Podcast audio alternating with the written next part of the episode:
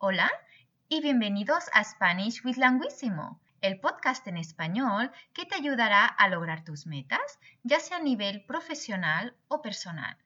Hola y bienvenidos a Spanish with Languissimo, el podcast en español que te ayudará a lograr tus metas, ya sea a nivel profesional o personal. Mi nombre es Estrella, tengo muchas ganas de ayudarte, no puedo esperar para compartir este tiempo contigo. ¿Vamos? Hoy cubriré el presente. Se usa como en francés, pero la dificultad es que el español, igual que pasa con el inglés, tiene dos tiempos en presente y no uno solo como sucede en francés. El presente simple, yo hablo, y el presente continuo, yo estoy hablando. O conjugas el verbo hablar en tiempo presente, yo hablo, o conjugas ser en tiempo presente y agregas estar, conjugado, más verbo, más terminación en ando, endo, indo. Ejemplo, yo estoy hablando. En pocas palabras, te aconsejo que sigas los siguientes tres pasos para conjugar en tiempo presente y en cualquier tiempo de todos modos. ¿Cuál es el verbo? Hablar. ¿Cuál es el tiempo? El presente. Ahora conjuga el verbo hablar en tiempo presente y olvídate del inglés o del francés. Quita AR y pon la terminación que corresponda según cómo termina el verbo. Es decir, agregamos ando si el verbo termina AR, agregamos endo si termina en ER o indo si su terminación es IR. En el caso del verbo hablar, la terminación es en AR. Entonces, I speak, je parle, se traduce como yo hablo, mientras que I'm speaking, je suis en train de parler, se traduce como yo estoy hablando. Y finalmente, una pequeña historia en tiempo presente. Yo me levanto tarde. Por lo general, bajo a trabajar en la computadora pero a veces escucho música y descanso un poco. Desde el COVID, trabajo desde casa porque todo se hace en línea.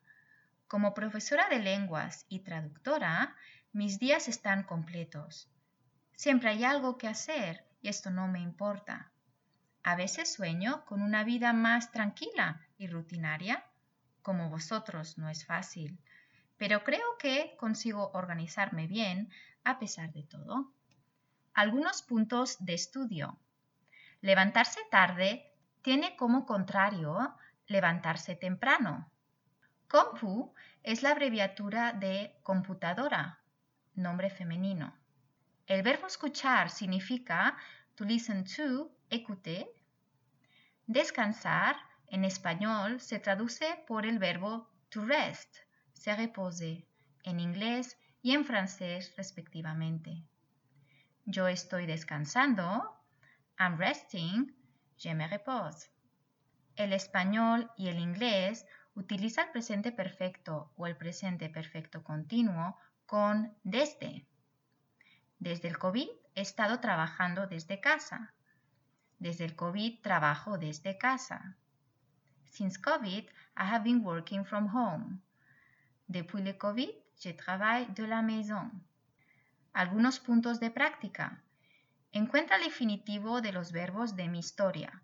Cuidado con los verbos pronominales. Tradúcelos al español y luego conjúgalos en tiempo presente. ¿Cuáles son las terminaciones de los verbos en AR, ER y IR en tiempo presente? ¿Te levantas tarde? ¿Qué tipo de música escuchas? Listo, esto es todo por hoy. Espero que hayas disfrutado de este podcast. Suscríbete a Spanish with Languissimo y vuelve a escuchar los podcasts con regularidad para reforzar los conceptos. No dudes en enviarme tus solicitudes especiales a podcast.languissimo.ca, podcast at languissimo.ca, podcast